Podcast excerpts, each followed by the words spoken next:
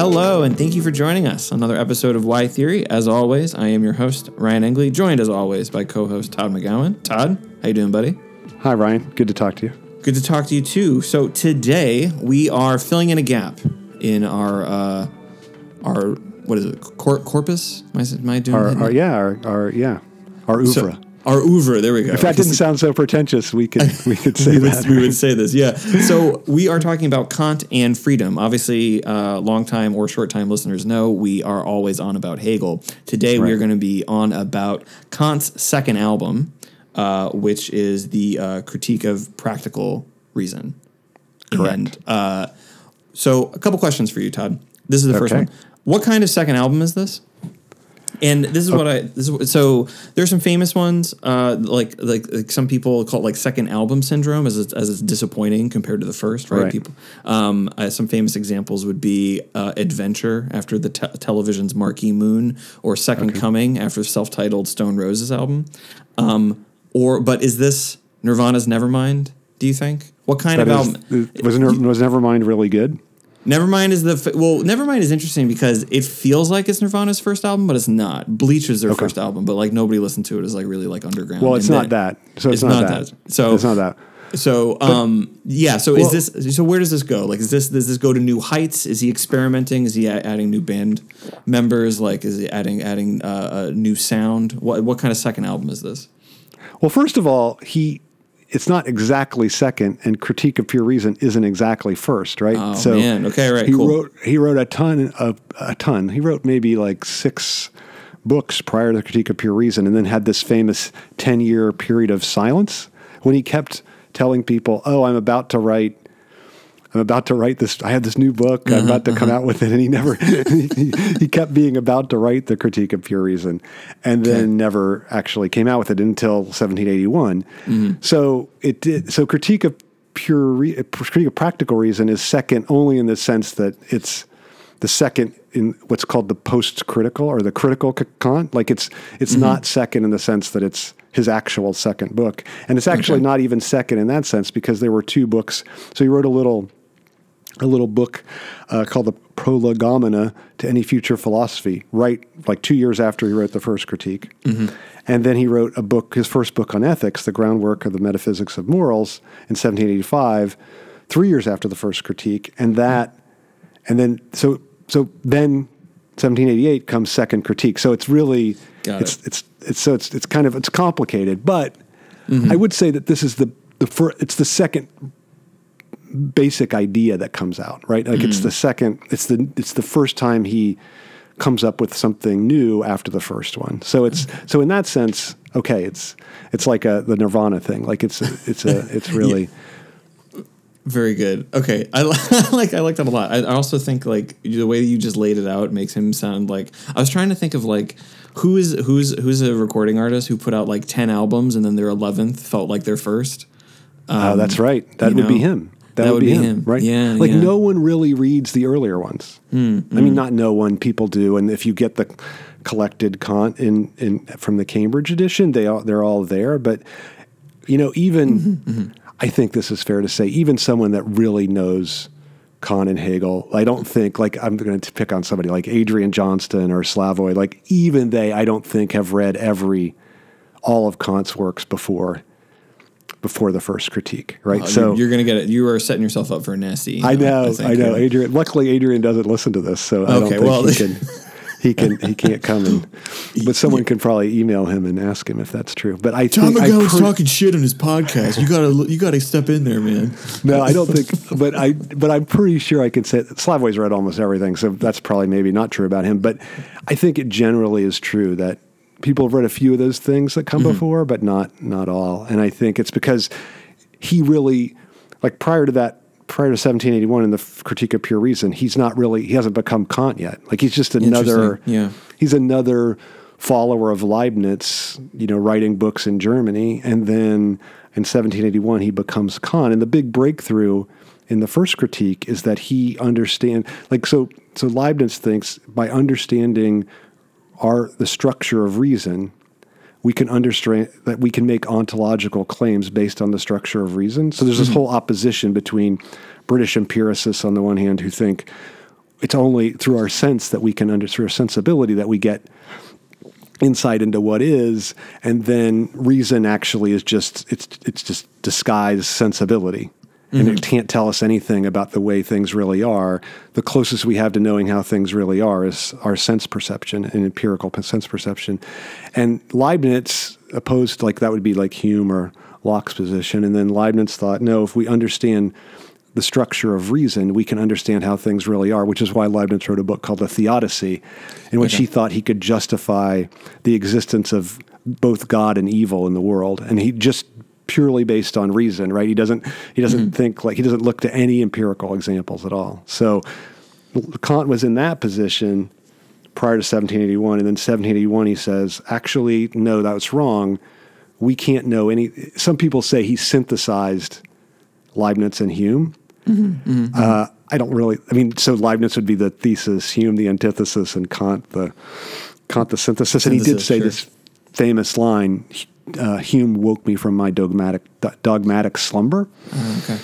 So it, it lends to that kind of thinking. But anyway, so he he he says in the, in the critique of pure reason, he comes to the idea that it's actually the we can't know through reason. There are certain things we can't know, and all all reason can do basically is is show us the limits of our own knowledge, and we can never get to actual what he calls things in themselves. Right, right, so right.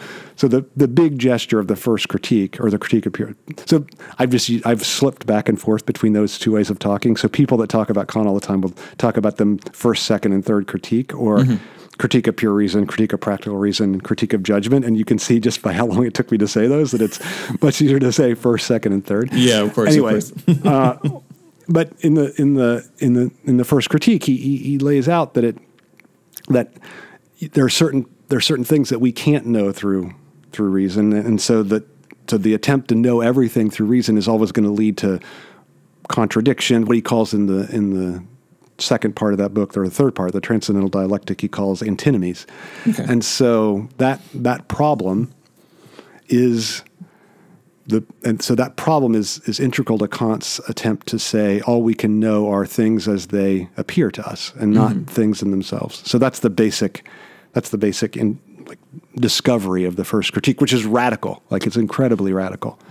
Right. And so he will make a similarly radical break from dogma in this. But I just want to nail down the Nirvana thing just very quickly. From Yeah, I uh, want to hear this. Okay. Okay, so uh, Bleach stands in as synecdoche for all the stuff that Kant wrote that nobody really uh, like paid attention to. Then N- Nevermind is feels like their first album. It is like, Okay. but it's not. So it's Okay. like Critique of Pure Reason.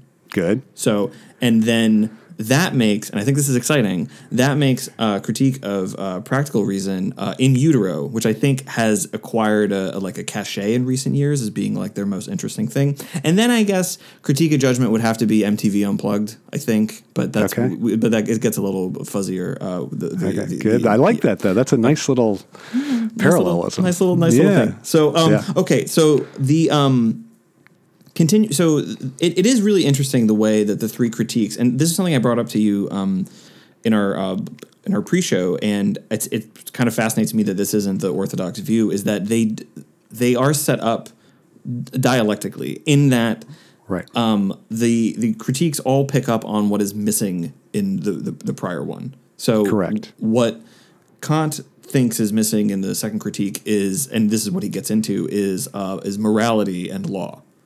Right. Uh, and then in the you mean in the first? in the first, missing yes, in the yeah, first. yeah, he's missing in the first, yeah. And then in the third, he, what he thinks is missing is like, uh, well, like moral judgment and aesthetic judgment must be they have to be separate things. So he Right. has to he has to write about judgment for that reason. And that that kind of that movement, it it feels like uh, to to me that that um, that someone would have said, uh, well, this is thesis, antithesis, um, synthesis, but I guess that's not.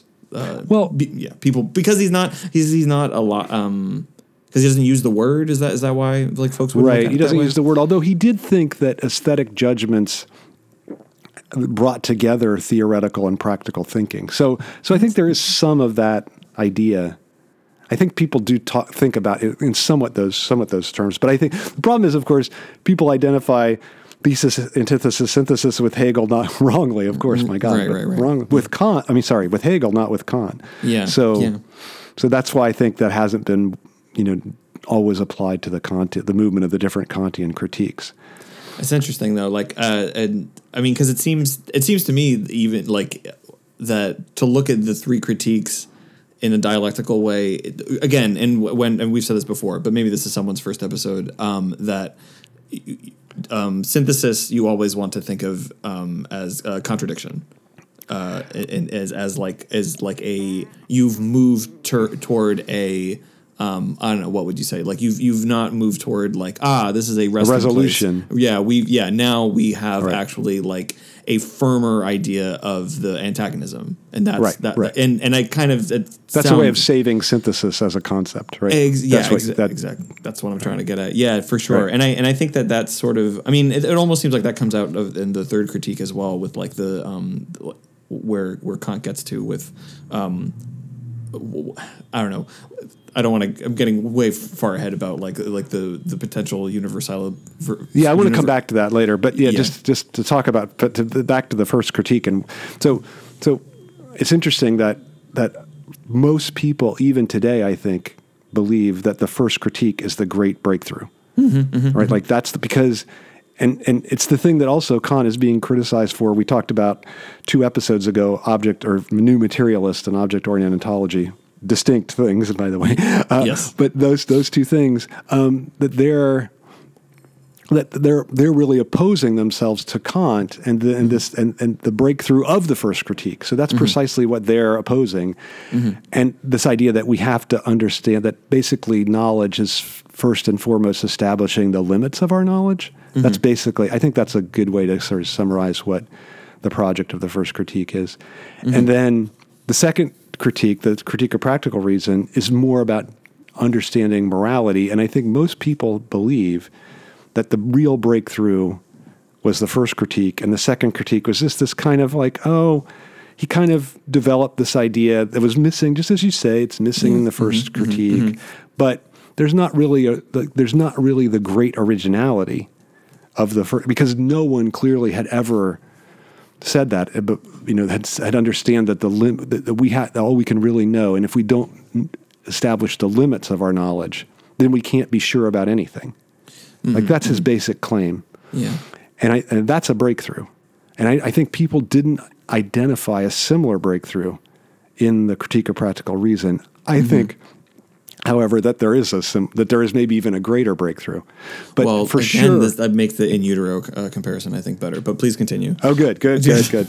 I was just going to say that that it, is for sure. Peop, like if this division that we've talked about in the past between analytic philosophy and continental philosophy, Yeah. Mm-hmm. for sure the analytic philosophers are on the side of the first critique is the great breakthrough, and then the second critique is just basically, you know, he gives some moral guidance, but it's not really. He, he like it's an attempt at moral philosophy, but there's no great original idea present there. And we're going to argue the opposite. Because I think I want to argue the opposite, right? Yeah, Like, we're- yeah. Well, uh, well, I want to. Well, I mean, since this is like you, you, you brought this to me, and I've read. Um, so Kant, I know not quite as well um, as Hegel. I have read. Um, it has been a long time since I, I need to revisit uh, the first two critiques, and but the third for something I uh, was working on more recently, I have approached. Uh, in more, uh, I think it was like an early version of my dissertation I looked at. So it was in the last like few years. So the first two critiques I had to do some uh, some boning up on for this episode. So this is not my idea. So you need to be the one who says it. So what's okay, the good. But I want. I will see if you're convinced by it. That's the okay, all question. right, all right. We'll see. Yeah, yeah. Okay. So the breakthrough is that. So so in the. Let me just first talk about what he talks. The way he talks about morality in the groundwork for the metaphysic of morals. So this is basically the idea of morality that is established in uh, the first. So at the end of the first critique, he has a little discussion about freedom, and his point is we can't know whether we're free because the whole, one of the antinomies of pure reason is are we free or are we is everything determined?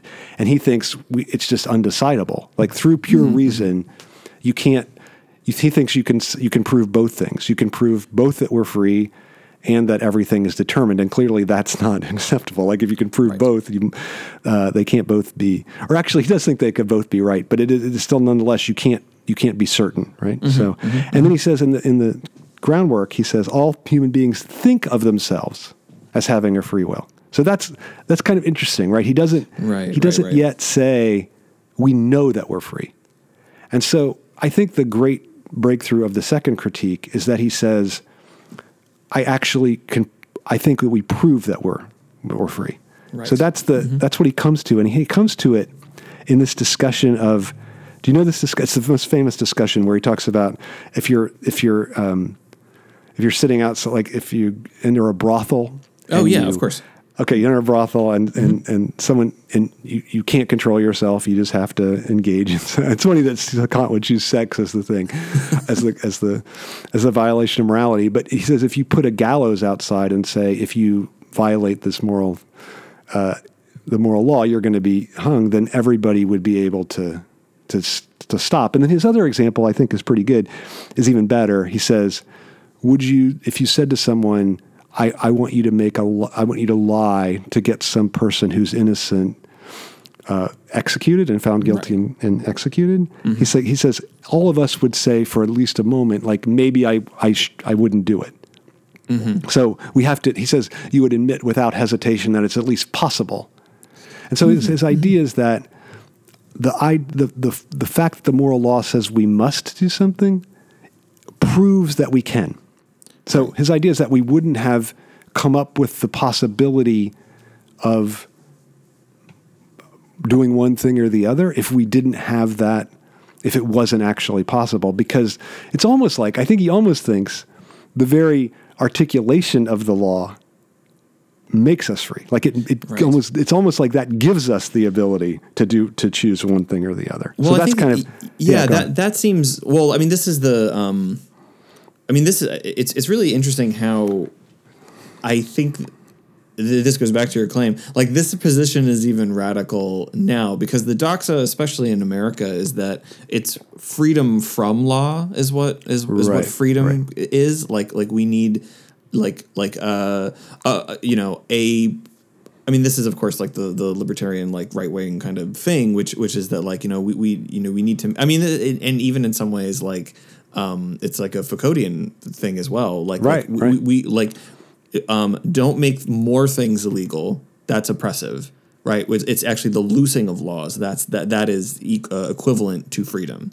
and Kant's position is that it's it's the, the the law itself that that we are beings that can think of the law that proves that we are free and then I, I think that you know it's kind of clear how Lacan takes like from from this like later which doesn't necessarily have to be part of this podcast but we could get there is that like it, it's the um I mean I think the position would be like it is exceed like you need the law to be able to exceed it and that's Right. like, I mean, his right. His idea is. for yeah, yeah, it's good. His idea for freedom is he he says like it's that the ability to act like if you put the the gallows out there, like you can act knowing that you're going to be right hanged afterward. That that's the real sign That's of the real freedom. freedom. right? Yeah, yeah, absolutely. yeah. So the So law, kinda- the law was required for freedom, and and, and not in an, an oppressive way. Right. Right. I think that's pretty good. I do you buy that? I think It's it's. I mean, yeah, I think it's. I think I think I do. I think I do buy it. I think that um you need. I mean, this uh, like I, I said this uh, like uh, when we were in the pre-show, like I, like something that Rick Boothby said in our episode with him when we talked about Das Ding that like is really stuck in my head is is Lacan's preference for, and I don't remember if he said it was a Greek or Roman. Let's just say it's Greek uh, word for law, which meant wall, and I just like like you need the you need the wall to be able to like enable like freedom, like to and I I I, I, I like I like that. I I I, Yeah. I think I am. I am opposed to the um, like. I actually think that the well, I, I- don't know. I mean, th- th- isn't it more oppressive the like you the the the superegoic injunction of like you must remove laws. You have to you do what you. You, you you have to you have to enjoy yourself. You have to enjoy Right, yourself. right, Uh, like for forget the law. You have to go to that. Um, like you go to the Nazi rally. That's your right as an American. Like that that that this whole thing. And and yeah, I like opposed.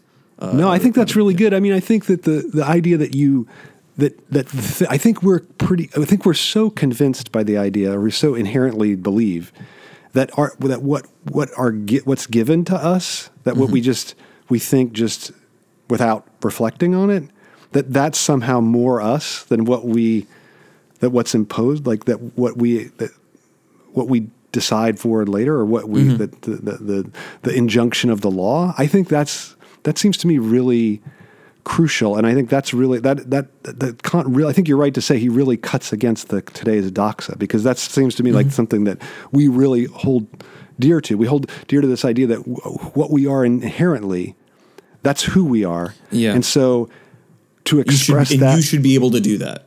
Right. I can Yeah. express that without Yeah. constraint. And so that any constraining that occurs comes from the outside.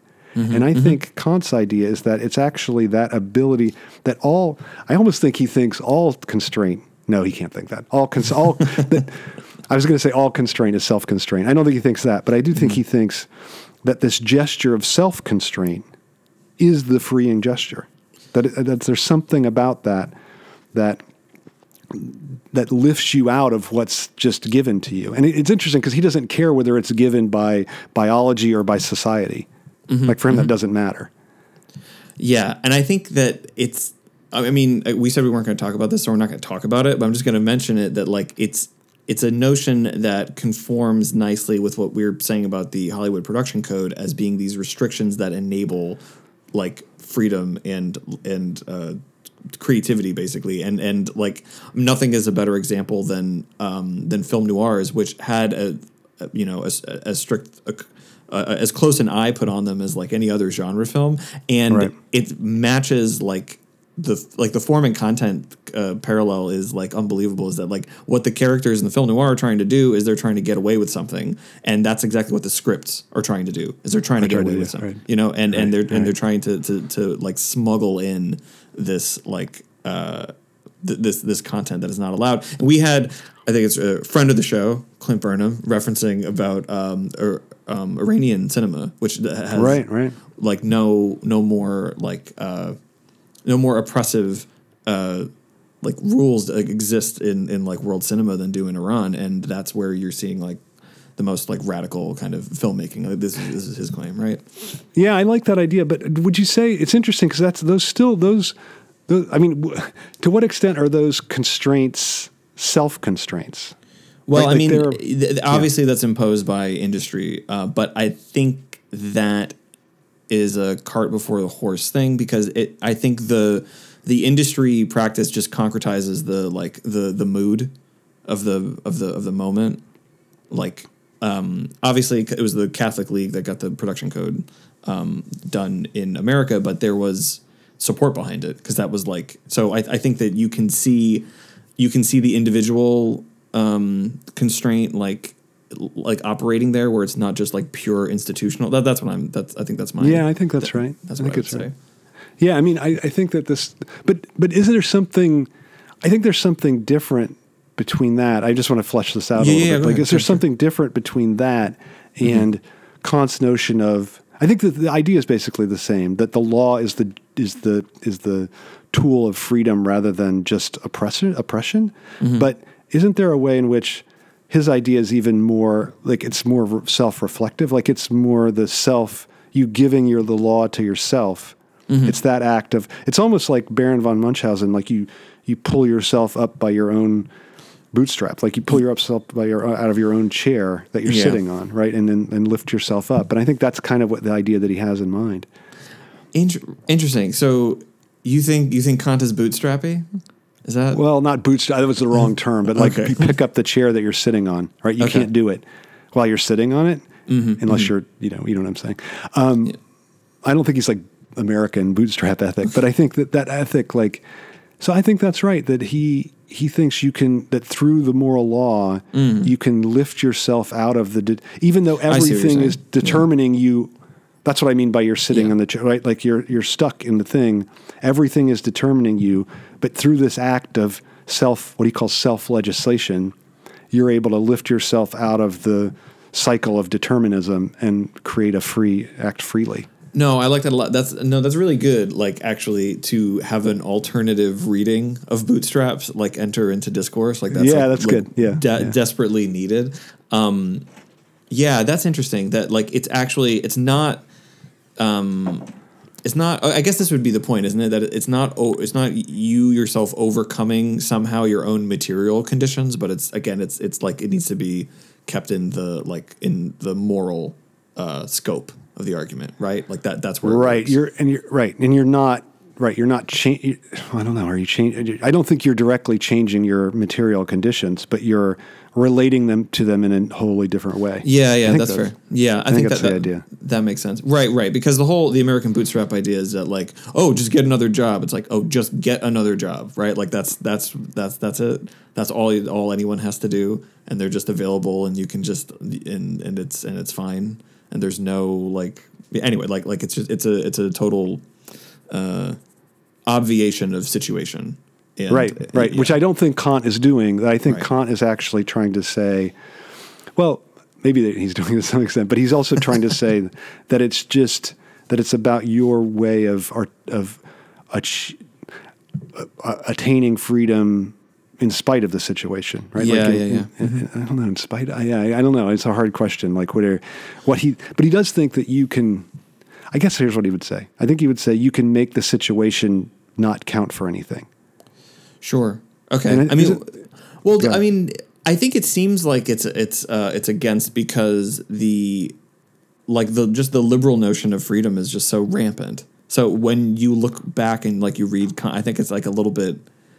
Um, it's a little, little little hard to not think of this as like a kind of a rebellious position, not one that like grew organically out of like thinking through, you know, what he thought through about like the critique of pure reason. So So you think um, it's rebellious on his part relative to? today. I'm not sure I understand. Relative to relative relative to to how how the how liberal freedom like the dominance of that idea at his what- time. yes in, in, in his time and then how that has clearly won and it's almost like the well it's almost i mean don't you think that it's like who the kant that's been like validated culturally is the kant of uh, critique of pure reason and Yeah. if it was if it was if it was the second then like maybe like you, you like philosophy would be Totally i don't different. know would be different yeah Yeah, I love that idea, Ryan. Like I think, I think you're right that it's. I think he. I wonder if he even knew that this was a more rebellious act, the 2nd Mm-hmm. this critique of practical reason, than the first critique, because he really thought he was. He in fact called the first critique a. He thought it was a Copernican revolution. You know, so. So he Mm-hmm, Right. really thought that that was his revolutionary move, and I think you're. It's interesting that you're. This is like he did. He clearly was a, aware of the idea of liberal freedom, so he knew Right. Mm-hmm. this from from Locke, and I think he. It, it's. It, it, it must be that he's. That's what he's targeting, and and and he's breaking from this from that idea, and in the way, same way that that turning to Kant today has a similar function of a break, right? Yeah, yeah. Well, I mean, especially if, yeah, yeah, certainly. I mean, like in the, we kind of went over in the aesthetics episode, like you know, there there's a way of um, of of to, like like to to move toward, um, or like a Kantian notion of objects is like is is a, a, a radical break against like what like the emerging like contemporary doxa that tries to like you know put on an equal plane like all objects like this kind of like. I, I think we sort of talked about like a phony notion of like Right. of, of equality, Right. Um, and uh, that act, that fails to see the like subjective relation to objects. Like that's uh, again, this was I think our argument in that episode, um, and yeah, I, I think that I don't know. I wonder if like if because I, I th- this is what I was just saying like a couple minutes ago is that like I think like Kant just thinks you know what I know that this is opposed to like a, a, a tradition but I'm just pushing my idea forward and that's that's kind of what I'm doing like he doesn't like I don't if he if he recognized that he was um, being more of a James Dean about it then like maybe it that this had been like a, like stronger worded in some way I don't know what do you think Yeah. I think that's true, and I also think he.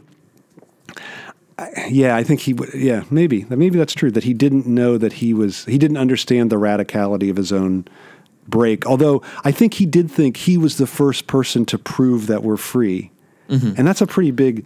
I think that's a pretty big breakthrough. Mm-hmm. yeah let's like talk I more almost, about that yeah where Yeah, where, I where and how does he do that yeah So this idea that so I think I almost think it's the great breakthrough in all of modern philosophy. Like I'm, Wow. I'm I, I think that's true. Like that that the if you can prove that we're free, then I think you can all of a sudden the the question like the it, to, to me it, like it totally sh- changes the ground upon which we have all our theoretical and philosophical discussions because we know that and i almost think you have like before you could just before kant i think you could just argue that well we should think of ourselves as free right? Like mm-hmm. there was Right, no but we had no sense that we we knew that we were free. And i think mm-hmm. this idea that we can because we must that we that is because we have the actual existence of the law we know that we're able to follow it. I think that there's something there's an i think there's a massive emancipation that takes place with that. Because i think all of a sudden you lose you can no longer think you lose the idea that you're stuck in your situation or you lose the idea that well maybe maybe i'm just trapped here and there's nothing i can do or maybe that we're all trapped here as a society there's nothing we can do and we're just kind of playing out this darwinian mm-hmm. you know struggle that we can't we have nothing there's nothing we can do about it. And i think that kant allows us to see that you have to that that actually the ver- our very ability to formulate imperatives to f- really form, formulate the moral law actually indicates that we're free to break out of whatever our situation is and i think that that relationship between freedom and situation. I think mm-hmm. Kant really, I think that, and and the, and the the fact of freedom. He he calls he, in in the second critique he calls it uh, our freedom. He calls it the fact of reason. I love that idea that it's that freedom is the fact of reason. You know that that's the that it's not just a thing we have to posit, but it's actually Yeah. a fact. Yeah, yeah, that's really nice. I so I I don't know if this is jumping too too far ahead, but what do you make of the, um, I guess the the purity of intention that is kind of in the in in in this in the critique? Like, is that like, are we buying that? Yeah, that's a good question, right? I think like so. So he has these. He makes this opposition between imperative, like imperatives that are categorical, and the other imperatives where I'm just trying to accomplish something, right? Like I'm mm-hmm. I'm doing one thing in order to gain another, and he thinks okay. these kind of imperatives can never be universal. Mm-hmm. Whereas he thinks the categorical imperative is necessarily universal, so mm-hmm, that's the so he's he gets universality in there, and the idea that and so so hypothetical imperatives, the kind that would be opposed to categorical ones, where I, if this, then that. So hypothetical imperatives, like they don't, there's no freedom attached to those because any, mm-hmm. like even, I think he thinks even animals act according to hypothetical imperatives, right? Like they say, if I kill this animal, I'll then I'll have dinner. Yeah, like that's yeah. a hypothetical. Right, right, right, that's a hypothetical imperative. But animals never are governed by categorical imperatives. So I, Mm-hmm. again, I don't want to get into a whole like animal human distinction. But his Yeah. point is that speaking beings, he wouldn't say this, but speaking beings have a kind of have, know that they're free because they have not just hypothetical imperatives but also categorical imperatives. That is, they have this this demand that they act in a certain way. But to get your question on that, and that's the that's freedom. But he thinks freedom only occurs when you actually follow the categorical imperative totally without any stain of impurity. Mm-hmm, right. Mm-hmm. so you you're can't- acting out of duty purely. out, purely out of duty, right, Ryan? So if you if you act with a little smidgen of like like say I it's my duty to not lie in a situation, right? Like a student comes into my office and says, "I, you know, I uh what did you really think of my essay?" and I and I say, "You know, to tell you the truth, I did I thought it was terrible." Um, and I, I even though it hurt me, you know, yeah. emotionally. I didn't want to have to tell the student that. I, I followed my duty and I, I didn't lie. But but I, if the problem is if I gain just a little, also a little kind of joy Yeah. of crushing the student's world, then Kant would say, well, you didn't really follow your, you weren't Yeah. really free mm-hmm. because you didn't follow the categorical imperative fully. So it's like, so it's a fascinating thing. I think that it's not just that the that the moral law opens up the possibility of freedom. It mm-hmm. only opens up freedom if you follow the moral law. Right. Right. Right. Right. Right. So yeah. it does. It's not like you have freedom. It's. I think we usually think like freedom's on both sides of the thing. Like I can, fr- I, I free to choose A or free to choose B. right. But right, his right. point is only if you choose. If you you only have freedom if you choose rightly. Mhm. it's not like you're free to lie and you're free to tell the truth. Right. No. No. No. And in fact, just like you said, the me- so you never have this pure. I mean, his idea is that if if if you don't get to the status of purity, you don't get the freedom. So that's Mm-hmm. Right. a problem, maybe. Yeah, yeah. That's well. This is what I told you this before sh- before the show. This is what the Good Place is about. It's like it's Okay, good. Like Talk to me about this. Completely okay. So, um, it's the NBC series. The um the premise of the show is um uh, four people end up in in heaven, which is called the Good Place, um because of g- good things they did on Earth. But actually, it turns out they're not good people, and they're there by accident. And then that if you haven't seen the show, that that reveal ends up being a bit of a false one. But the whole point of the of the series is uh, one of the people who uh, ends up in the good place, who shouldn't be there for for for reasons, um, is a moral philosopher, and he's always on about Kant. And uh, what he is insistent upon, and what the show is insistent upon, uh, like throughout the series, is that he, what when if you're trying to um, in the parlance of the show change from being an Arizona trash bag into being a good person, you can't just start doing things because you know it's going to earn you points in Right. like like in in the afterlife. That can't be that can't be it. There has to be you have to have done it um, for like again pure of intent, right? That it, So it- for for not you so falling categorical rather than hypothetical imperatives, right? Absolutely, one one hundred percent is is the, is the position of the series, and the series is interesting uh, to me. I think because it um it narrativizes an idea like um, there is no ethical consumption under capitalism. Like that ends up getting getting something that it brings into this.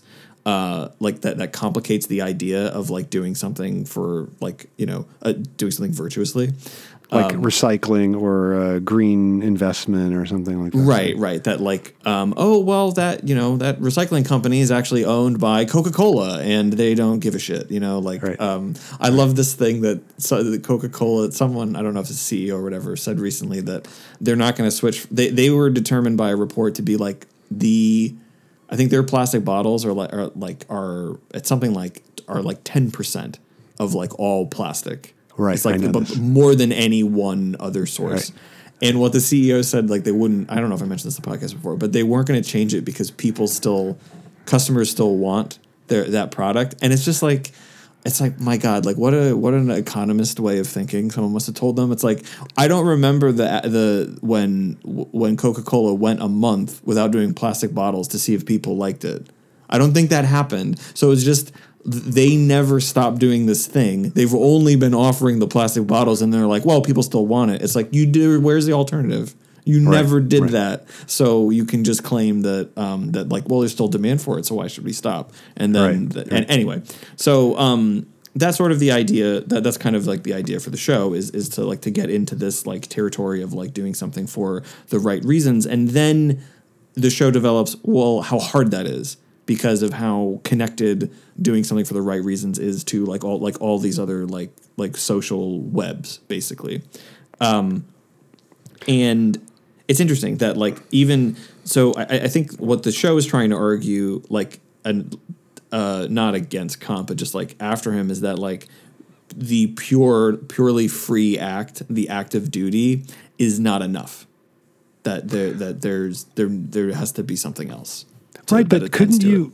Wouldn't Kant defend himself by saying, if you really did have a pure act, that would?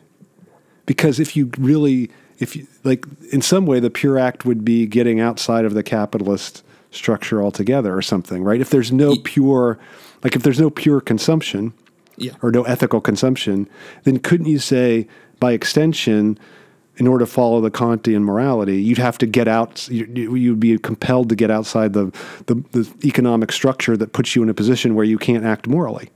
sure right? So i mean i think Or you don't that- think so? No, well, I mean, I'm just telling you what the show would argue. Like, is Okay, that is okay. that you can't get out of this? That's the that's the position of the show. I see. Okay, That like okay. that. Um, and so there's this whole thing about like, well, if you can't get out of the like, you've proved that people can't get out of the system. So what we need to do is blow it up. And then the show has an argument against that uh, as well. That dominates much of the fourth season, which is Okay. like, how do we how do we um, how how can we make up for the, uh like I, I you know what I mean it might even be like I think the show is like anti-accelerationism uh, you know like I, I think Okay, good. a way of, of, of, of putting it so um but it does maintain that like you know it do, it takes a um, I think maybe putting the show in the best light. I think that it, it perhaps argues that like the it takes a collective um, shift in in thinking one's relation to the commodity uh, Yeah. to move toward like actual emancipation. Wow, I think that's totally true. Yeah. I completely agree with that. Yeah, I think that's that would be like I think putting putting the show and what the show is Yeah. trying to do in the best light. I think that's Okay. that's that, that's Good. what it argues. Yeah, Good. Yeah, I think Kant. I mean, it's interesting. Like he's so absolute in his in his belief in the purity of our actions. You know that he mm-hmm. like he famously he has he gives this example of of fall like how to the extent that we should we should follow the moral law when he says if if some if someone if a murderer comes to if I'm hiding someone in my house that's fleeing from a murderer mm-hmm. and the murderer comes to the door and says.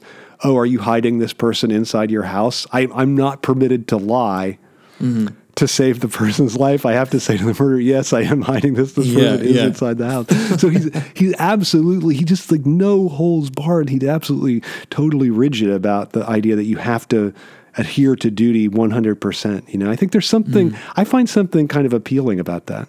it's interesting, doesn't it? It almost seems to me. I, I think I would maybe make the argument that the reason why it's um, like uh, philosophy um, decided like after Kant that like oh the real Kant is the Kant of the first critique and Yeah. not the Kant of the second critique is like anyone telling you you shouldn't lie, you just sort of think like, ah, it's not really realistic, is it? You know, like I think that like it's it's Right. it's you know, like like I, I wonder if that's the the the the problem is it's like I think that's a that's a such a great point, Ryan, because lying is really the one duty that Kant is obsessed with. Like he's Yeah. Hmm. obsessed with lying almost more than murder because he thinks lying he th- and his his idea. He thinks that lying causes the social order to break down. Yeah. If we can't trust what other people say, I mean, we're maybe witnessing that today. Yeah, fair, fair. But if we can't, his idea is that if we can't trust what other people say, the very the social compact itself falls apart, and and where are we left? We're left with nothing. So I think that's why he, that's why he his lying is his hobby horse. But you're right. Like my God, is there any moral law that we don't violate? Like we violate that probably a hundred times a day, right? Like it's just it's you know Fichte had it's interesting. So so Kant gave that that example um, post dates the second critique. So that example he he was responding to this guy Benjamin Constant that who was a, a French intellectual who wrote an objection. It's not clear that he was responding to them, but it's it, it seems like he was responding to him. Um, and he, he responds to this example and he says, "Is it right to lie uh, for for seemingly moral reasons?" And he says, "No." And Fichte says, "Okay, I can't lie and let and tell the murderer a lie about the the fact that I'm hiding someone inside, but that doesn't put me off the hook from s- sacrificing everything up to my life to stop this murderer from killing someone." yeah, that's pretty it's- interesting. It's, yeah. pretty interesting. Like Fichte's Fichte had this idea that Oh, our- can I just nail that down for a second? Because I actually think that's almost the position of the good place, which is that. Oh, like, good, good, good. Where that maybe the the Kantian position is too individual, it locked into the individual, and the Fichte's Yeah. position is all about the social, and that's what I think the show is is trying to get at. Okay, good. That yeah. The individual act actually has social ramifications. One hundred percent. Yeah. yeah. Okay. Mm-hmm. Okay. Good. So Fichte's idea is that okay, we ha- that, that we're compelled to actually follow the moral law because, and, and Kant thinks this too. Although Fichte, were- his, I think it's this uh, system of ethics is the work, and so Fichte's most famous work is Science of Knowledge. It's like it's, as, it's similar with Kant. Like the the famous work is Science of Knowledge, and the the the lesser known is the system of ethics. But in Fichte's case, I think it's rightfully this way. Like I think he doesn't have any new great insights in the ethical. It's just kind of developing Kant, and and his idea is that you know if we, it's only when we when we act according to the moral law that our lives have any value at all. So if we if we're willing to put the moral law aside just for the sake of our own survival, mm-hmm. our life isn't worth anything. So his Fichte is really like he he bites the bullet on that. Yeah, That- that's interesting. That, yeah. that that really, if you think that our morality is the thing that lifts our our existence up out of the natural, you know, out of nat- its natural status and gives it some other worth. If you Mm-hmm. think that, then he thinks, well, you have to then you have to follow it, even if it puts your life in jeopardy. That's pretty like that. That's really interesting. Like I, I wonder. So did Kant respond to that? Because that No, no, he he he just he it all he seems was extreme in a in a direction that Kant wouldn't have thought of. I don't think he would like it, no, Yeah, that's what I think is yeah. really interesting about it. Yeah. Yeah, yeah. I don't think he would like it. And in fact, he con- you know, Fichte saw he constantly talked about himself as a as a Kantian philosopher, and Kant's like, wait a minute, you know, I'm not, I'm not so sure you're a Kantian philosopher. But it's it's not so much the morality as it is the other parts of his his thinking. But but it's still it's interesting that it's not that that I think you're right that Kant would have I think Kant would balk at that because I don't think Kant would go so far as to say you have to you have to put your own life on the line in order to obey the moral law. Like I think Mm-hmm. I think he would I think he would he would I mean he should think that. But I think Right. he I don't think he would say that. And I do think it's yeah. That's a, well. I mean, I just think that like there there should have the, his response should have been like a fourth critique that went f- beyond like aesthetic judgment and went toward like a oh I don't know existential judgment. Like isn't that the what what um what Fichte is trying to push Yeah, this yeah. idea into is like when Yeah, I think that's right. Yeah, when when does your life have when does your life have uh less meaning for you than it does to someone else? I guess. You know. Or like why does it have meaning at all? yeah, Like, right, that's- right. Yeah. I think that's a, I think we I don't think we think that. I don't think we Hmm. think today that moral our moral activity is the source of our life's meaning. I, I agree think- with that. Yeah. But I think Kant and Fichte, I think Kant thought that, but Fichte really thought that. But Hmm. anyway, back to this idea of purity. I mean, what, so your idea, you think that that, you think Kant's morality kind of comes a cropper on his insistence on purity. Yeah, I think that's the yeah, I think that um it's it's so interesting because like he had I mean he has to say this otherwise it's like it's meaningless. Like he can't he he at no point can say that like well, you know, it's like you can lie in these situ- like the, the whole thing. Well, if the lie does more good than harm, then it's acceptable, which I think Right. that's the contemporary position. That, I think like- that's right. and then but then you get into i think then you get into the political situation we have now which is like oh so it lie like oh it's okay to lie it's okay to lie um, if you're the the government you're trying to keep people from understanding how many uh, terror threats there are. That's an acceptable lie because we just need to accept the government does that. But then that just leads to like m- Soleimani was totally going to bomb an emb- embassy and then a couple months later eh, maybe maybe he wasn't going to do it but we killed him anyway. You know Or I think it- a lie we would all accept, right? That, that we, it's okay to lie about the number of cases of, or the, the, the con- contactability, contractability of, of the coronavirus. coronavirus. Yeah. Yeah. Because we don't want to, you know, in, create widespread panic. Yeah, yeah. I mean, right, I think almost yeah. all of us would say, "My God, yeah, you have to lie about that. If that's going to, if the result is going to be widespread panic, that's going to result in more people dying." Yeah, and then Or- isn't the yeah. is, isn't the Kantian position then that's like, well, okay, so if you accept it in that situation, then it, it is a sliding scale, and this isn't like you know one of those things where um I, like people don't when people make a slippery slope argument, they don't always recognize that they're actually making an argument against their position in that moment. But I think there's like Kant would have enough were he alive today, he would have enough contemporary examples to say like, well, okay, that one led to this one, which led to this one, and then now you've got uh, a, a president who, you know, like.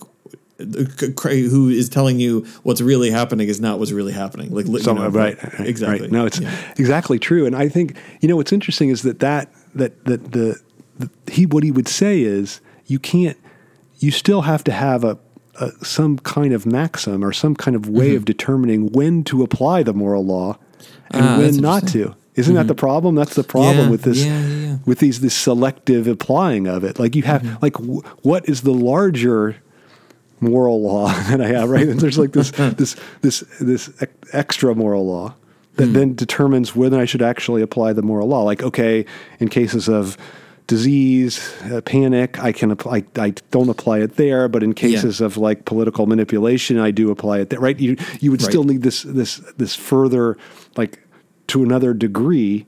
Of Mm-hmm. the moral law, so th- I think he would say you don't ever get out of the problem. Yeah, I think that's I think that's right, and I mean I think I think that there, there's just enough. Um, I, I, and it- it's because it, is a problem with um, I think it's a problem with morality because if you don't, if you aren't as dogmatic as, I mean, isn't this? I mean, this is the problem for its relevance, but this is like, I mean, I, I, isn't this a Hegelian point that like the um like the, the the the deficit in the idea would be its greatest virtue? Yeah. Um, and I think that you you you see this here because like it makes it un it makes it unrealistic to, uh, as a as a way of like going through life like all the time of like like being like that and that maybe that's why it hasn't been picked up like that that's not the the famous part of Kant but then you you you see that um, well if the the lie like just as you put it like if there are acceptable situations for certain kinds of lies then it makes it so that like with morality in particular um, just like you just think of conversations that occur online where you have um, like people who think they're arguing for liberal progressive positions in some situations that don't apply to others and then it you just this is how like you know conservative trolls quote win arguments online because it's like oh well you're upset about um, uh, like, oh, so you want uh, police departments to um, clear rape kits? Well, what about when women rape men? And you know, and it's like that wins an internet argument, and Right. because it it ends up like it's like, well, no, like actually, it's you know, sexual assault and abuse. That's like that's the big, big problem, and like yeah, those like, th- of course, those are you know, th- and that that's just an example that comes up online all the time because the internet troll arguments are just a wash of can I have a straw man to show that a woman or a minority is getting away with something? I will do that. And but Right. where I think you see the like because it, it all comes back to the the moral argument, which is like you in some cases it is applied like all the all the time, and in other cases is selective, and that's that that ends up. I, I think you see like why Kant has to be dogmatic about it, and why there cannot be like exceptions, and that. Yeah, anyway, I, I, I, No, I think that Ryan that's isn't that right, just yeah. true about morality, right? Like if Yeah, you don't have a universal morality, you don't have a morality. yeah, fair, yeah, absolutely. I think that's right. Yeah. Okay, So that's yeah. You think that No- you accept? Oh, that. I do accept that. Yeah, that's what I. That's what that's kind of. Thank you for helping me get to the. That's what you're saying. Yeah. That's what I'm trying. That's what I'm trying to get to, and like, and you can see it. And I was just trying to point out like where you can see this play out. Right, like, right.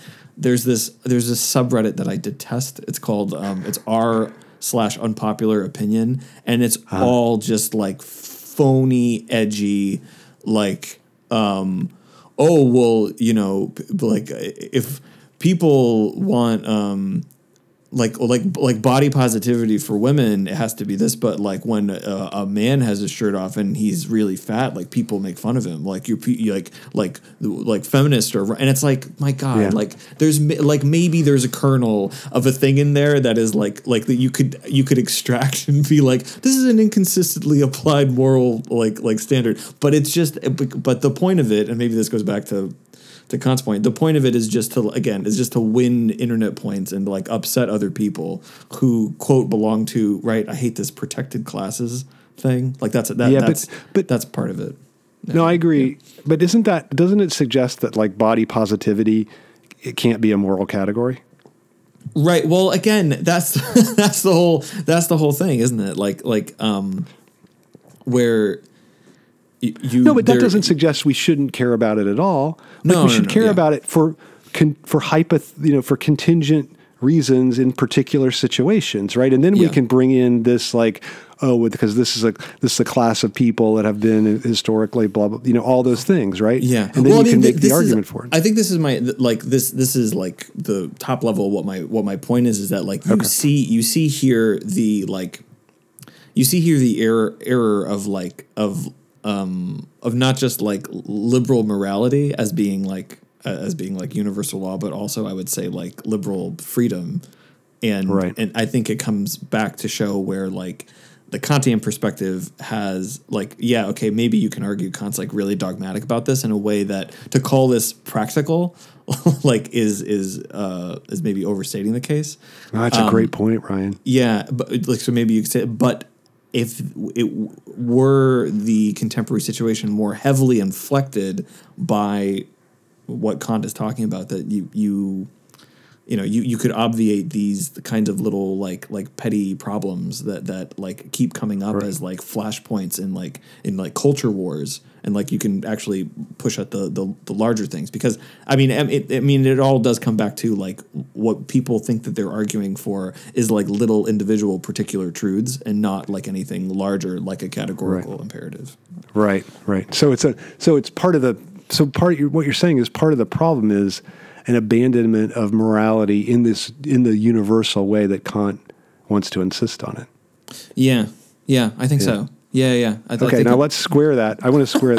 Okay. I want to square that with what you said earlier, which I, I agree with. Mm-hmm. Is that isn't it really a problem? This notion of a pure, like pu- following the moral law in a pure way, especially like let's just take the example of lying, right? Like you Yeah, sure. Like I don't think it's impossible. I don't think it's possible to avoid lying altogether, and and I don't know that we would even. I don't think we would want to, right? Like Mm-hmm. no, it's not even advisable. Like, right yeah, like yeah. doesn't the very doesn't the very social order itself isn't it existence predicated on predicated on our the fact that we lie to each other right like that we like i think i agree i accept kant's notion that we have to believe in the trustworthiness of other people but mm-hmm. that has to be mm-hmm. in some way reconciled with there's also this basic lie that we that we agree to tell each other you know Well, in ourselves. I mean, like I think In you know, as, as. I've said at different points in the podcast, like what's the basic point of Freud? People don't always do things for the reasons they think they do them. So, like Right. you know, and and that that is to be Kantian about it. That is a priori, right? That is that is that is prior to anything, and I don't think that you get around. I don't think you get around that, and I don't think you can square that with his moral. Like you cannot square the unconscious with what he says about morality and moral practice. I, I with Kantian morality. Yeah, you don't think yeah. so? You think it's think just so. un? You think it's you can't because what if what if it was true that the unconscious? You should always like you you make well i mean this i think this is where you're going you make it more freudian you can't make it more kantian that's i think my point like you Right. can't So you can't make the it. freud point more kantian but you can make the kant point more freudian and maybe that gets you out of the out of the Yeah, go ahead. How would you do it? well then you, what you are what you i think that we replace a lot a lot of the times when when uh when kant is using the word moral maybe maybe replace that with unconscious Yeah, and and what we were talking about is actually like fidelity to unconscious choices not to like so the categorical imperative is an, is of is the unconscious is not the, this moral one which right. like like Kant heavily relies on like like it, just in our conversation like the examples are very like everyone would do this. And it's a little like flattening and but it's he's he's right. Like i think he's right in the examples he chooses. I don't want to be like picky about like well that was an anecdote and you just you know what i mean? Like i hate Yeah. that kind of i hate that kind of stuff. But i think that it um you you get out of the the the deadlock of like everyone must be Pollyanna about everything forever um, by um, and you also get out of the like again to make it practical like it's just avo- like avoiding lying forever all the time is just is the stuff of is the stuff of fiction. Like you simply can't do that.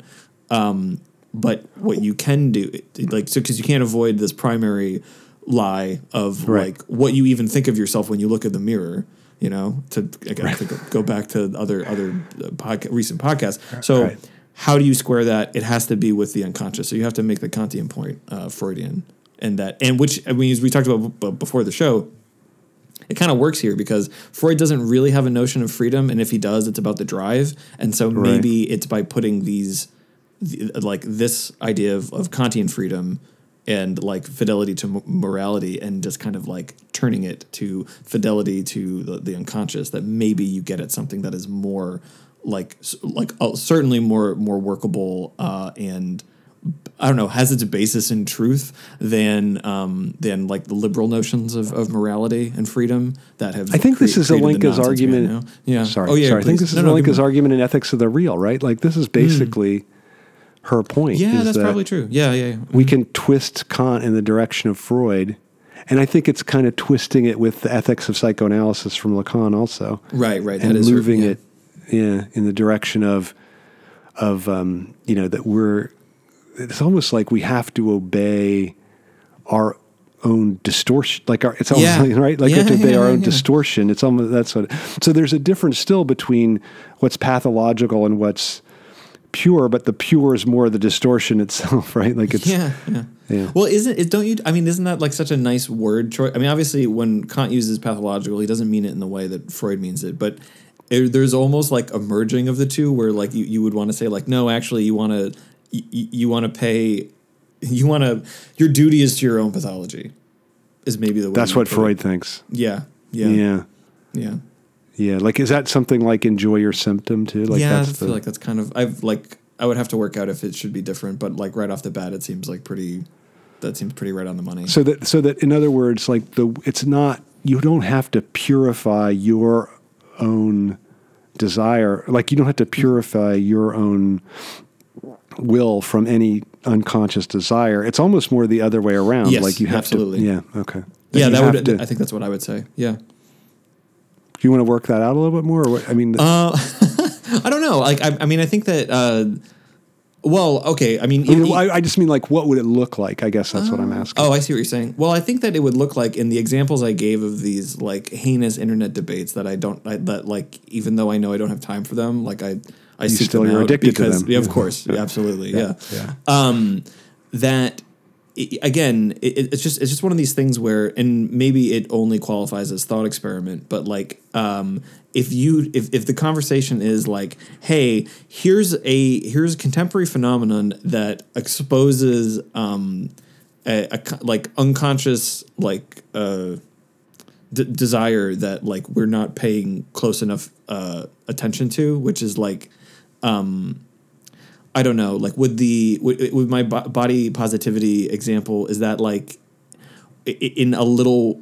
rather than like working toward um like the collective dismantling of patriarchy, we take delight in these like little examples where we can where, where we can celebrate women's bodies but like poke fun at men's bodies as, as like like to not actually address the larger thing like is Right. it, i don't know like maybe uh, maybe maybe that would be my argument that we can I like that, but Yeah. can you explain? I don't. It's, it's, I mean, it's not sh- clear to me. Oh, so that the, the dismantling of patriarchy is the is the desire, right? Like that is Ye- the yeah yeah it's because what where where the like. How is that not a political project? How is that? Yeah. it seems to me like that's a, not a desire, but a political project. Yeah. Okay. Okay. Well, I I, I accept that. I, I think. Well, I, I guess what like my point is just that like um you know I mean maybe I'm taking this from Slavoj actually where like we have like the little we we, we have our little um um uh we disobey the law in our like little ways and that little transgressions. yeah, the little transgressions. Thank you so much.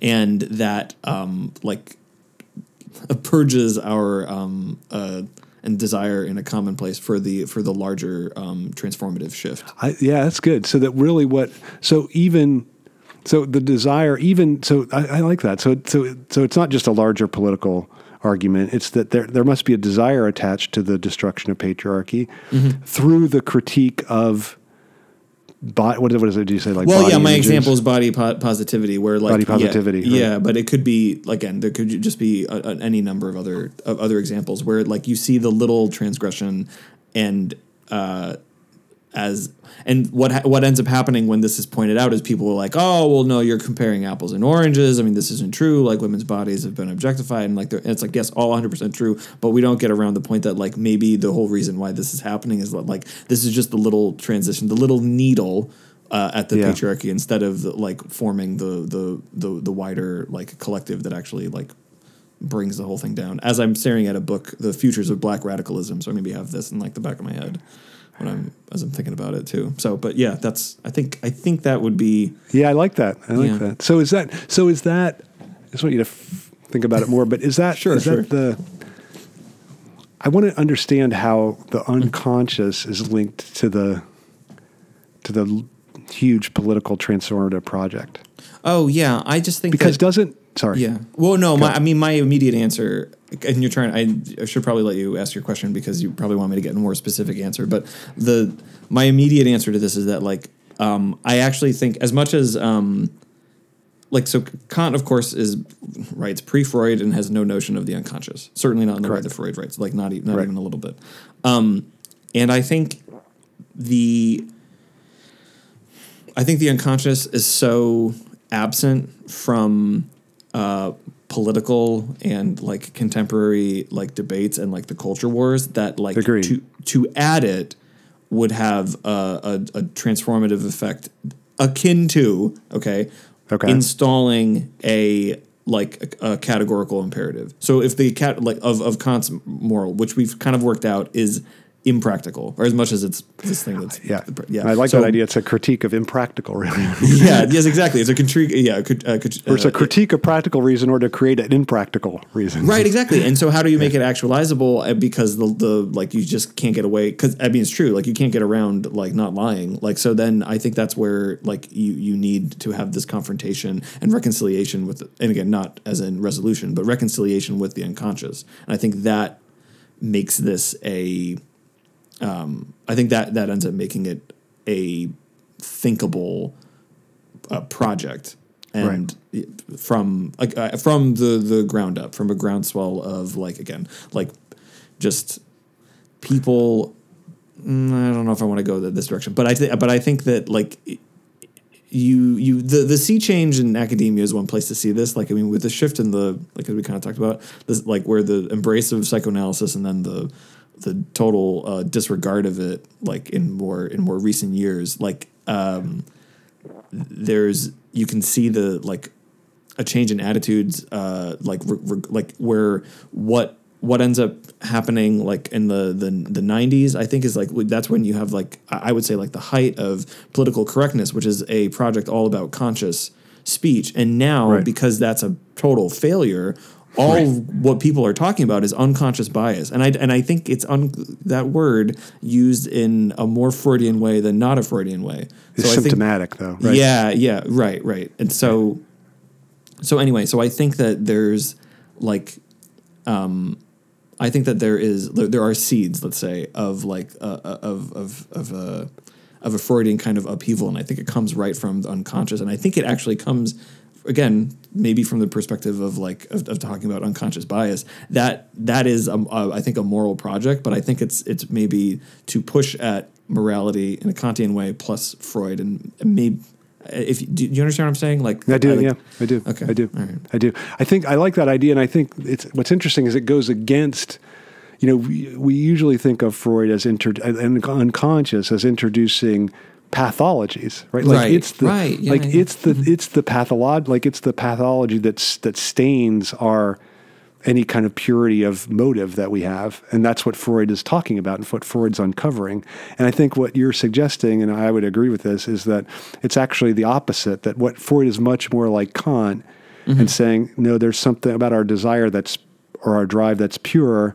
And then the pathological things are just things that we are all these ways in which we compromise our Yeah. own desire. And so maybe it's impossible. Mm. I mean, I do think it's impossible to purely follow your to, purely follow your desire, right? Like that. I mm-hmm. think that can't be. So I think that that that notion that that the Kantian like the pure moral act, and you know, Kant even thought it was impossible. Like Kant thought we're we're constantly trying to make ourselves act morally, but we never get there yeah, and so or like to purify our our acts but we never get to this because we he thought we can never be sure that Yeah. we we acted not with any pathological like we didn't just enjoy acting on behalf of duty instead we just we got a little kick out of it Mm. and so the mm-hmm. fact that that is true he thought that we he thinks we can never get over that. And so we ne- there's never a pure moral act although there's a, on the same at the same token the same token there's an imperative imperative to have pure moral acts. So Kant mm-hmm. has this almost inherent hysteria in his yeah. moral project. Well, don't you think like I, I guess what um what I would also what I would import from that and like the I the the the idea of a of a unconscious don't- I don't want to say like I don't want to couple unconscious morality together because it just makes it seem like oh we just need to make the unconscious do the right thing which is not what I'm trying to say at all. Um, I think that more close it is is that like you can see in Kant this idea of how um, failure is productive.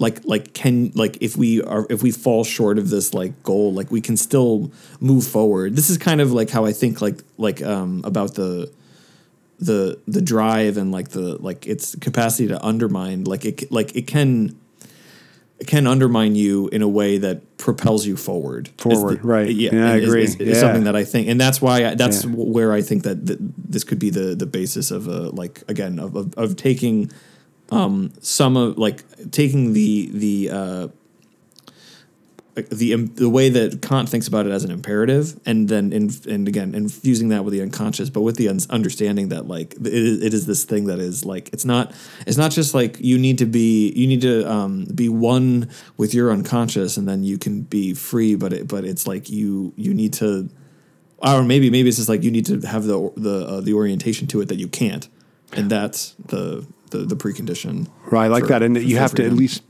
good that you have to be attuned to it, right? That you have to be Yes, yeah. attuned to the unconscious and its disruption, and it's the possibility that it lays out, rather than re- rather than leaving it repressed. I think that's Yeah. Well, I mean, the, think I mean, aren't, aren't, isn't what we're doing like we're replacing like Kant's idea of the the internal law being the moral one to the internal law being a psychic one, being the unconscious, and that it's actually Yeah. the, the, that this is the because it it's just. I mean, like just look at like the contemporary situation is all like like it all like we're gonna deny that there's an unconscious, and if we just can get all the conscious stuff done correctly, then we can have proper freedom, and like that's just avoiding the like central distortion of everybody, and um and I would argue making one less free, not not more. Right, right. I know. I agree with that. I agree with that. That that the that only when you take because because it's the disruption of the unconscious that's the index of our freedom. Yeah. And I think mm-hmm. I think that Kant kind of. I mean, obviously, as you said, he doesn't have a theory of the unconscious. He has no sense of it. Mm-hmm. But I think he kind of is a is definitely a precursor of that in his in his understanding of moral law as this thing that doesn't have any antecedents within the the society or within the natural world, right? That it's Yeah. this thing that has come, and I think that's true of unconscious as well. Like it doesn't have there are no proper antecedents for it. Todd, what's really interesting to me about what you just said about making like or positioning Kant as a precursor or the way he thinks as precursor to the unconscious Yeah. is there's uh, in doing prep for this this episode, like I came across a line in uh, the first critique that um, has resonance with something that Freud wrote that I, that I don't think people put together.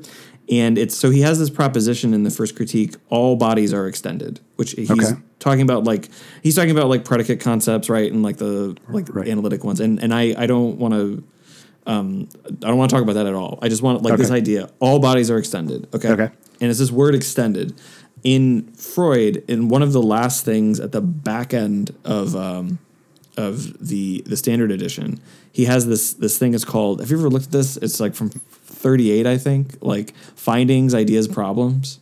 I know I haven't seen. No. Man, okay, so he has this little note that he that he writes on August twenty second. Are you ready for this? Yep. Space may be the projection of the extension of the psychical apparatus. No other uh, der- is it derivation? No other derivation, Derivation. is probable. Instead of Kant's a priori determinants of our psychical apparatus, psyche is extended, knows nothing about it. And it's a really vexing line, but he's clearly read Kant and he's thinking about Right. all bodies are extended and he's thinking, isn't psyche extended? And how is psyche extended? Well, if psyche is extended, it cannot know nothing. It cannot know anything about it. And I and I anyway, I've I've thought about this line because Joan brought it up in a class. She loves this because she likes Yeah. to think of, of Freud as the inheritor of um of, Of Kant. Kant, right. And um just in our conversations, I like I'm so you you making uh like this like Kant the precursor to the unconscious is helping me like kind of think through that line. Like if psyche is extended, knows nothing about it, like like the unconscious as the as this extension, right? Because you can't you know you know nothing about it. Right. And I, I don't know. It's still a line that, that I that I, I work And with, that and it- I, I think is really that it- interesting. but yeah, yeah. Sorry yeah, that it has to that it has to have a a priori stat like that non-knowing is a priori, right? That Yeah. that's- yeah. That it's a condition of possibility for our very experience. The non. I think I said that earlier in the podcast about the unconscious being a priori to, any, to anything. Like it's just like it's the that, and obviously Kant is not to know that, but it's like this is it's prior to to um, it was certainly prior to conscious experience, right? Like Right, and right, Yeah. right. That there's this, there's this first, there's this non, there's this something non-known, Yeah. that then makes possible all subsequent knowing. I think yeah, I don't think Kant would I don't think Kant could accept but it's interesting that you could you could make that as a as a as a way of thinking about both Kant the, Kant's theory and then Kant's practical philosophy, his ethics as well. Yeah. Like, is there there also has to be this point of non something unknown for me to have a moral act at all as well, and I think that's I think that's where you have to. I think that's the psychoanalytic twist on Kant that that finally it's my inability to know mm-hmm. whether my act is moral or pathological that constitutes the possibility for it being moral. Mm-hmm. Like I think that's I think that has to be the the re, the, the fundamental the fundamental insight, which I don't think Kant himself, because of course he doesn't have this, he doesn't have psychoanalysis before him. He doesn't understand that himself. But I think that has. Do you think that has to be right? That it that it's Yeah. this, this this thing unknown about my moral, where what what Kant himself views as a problem in morality, and that we have to try to constantly overcome and never can overcome. It's really the barrier of the unconscious, and that's the thing that is the condition of possibility for my morality. Yes. I think. Yeah. I So think that, absolutely. yeah, that I can't know. I can't know whether my act is going to be moral or Mm. not. Is the thing that lets me know that I can act morally. Yeah, and I think I would argue that's where you know because I love this line of Hegel is that like you know um, what is it about the, the um when uh, like in absolute knowledge you don't like um it, it makes makes the you need the the fiction or or like the the wrong idea to, like Right, it doesn't right. Like- drip away like dross from pure metal it doesn't just so it's so what I think is is really key is it's not just like because Freud is a is is a progression. We now we now need to be done with Kant because of all these like sort of like impracticalities or, or issues. It's like no, you need the Kantian, uh, you know, piece to it to to to think through uh, the unconscious as this um, idea for for morality. You can't just take from Freud forward. You have to have the um, the Kant as the as the groundwork.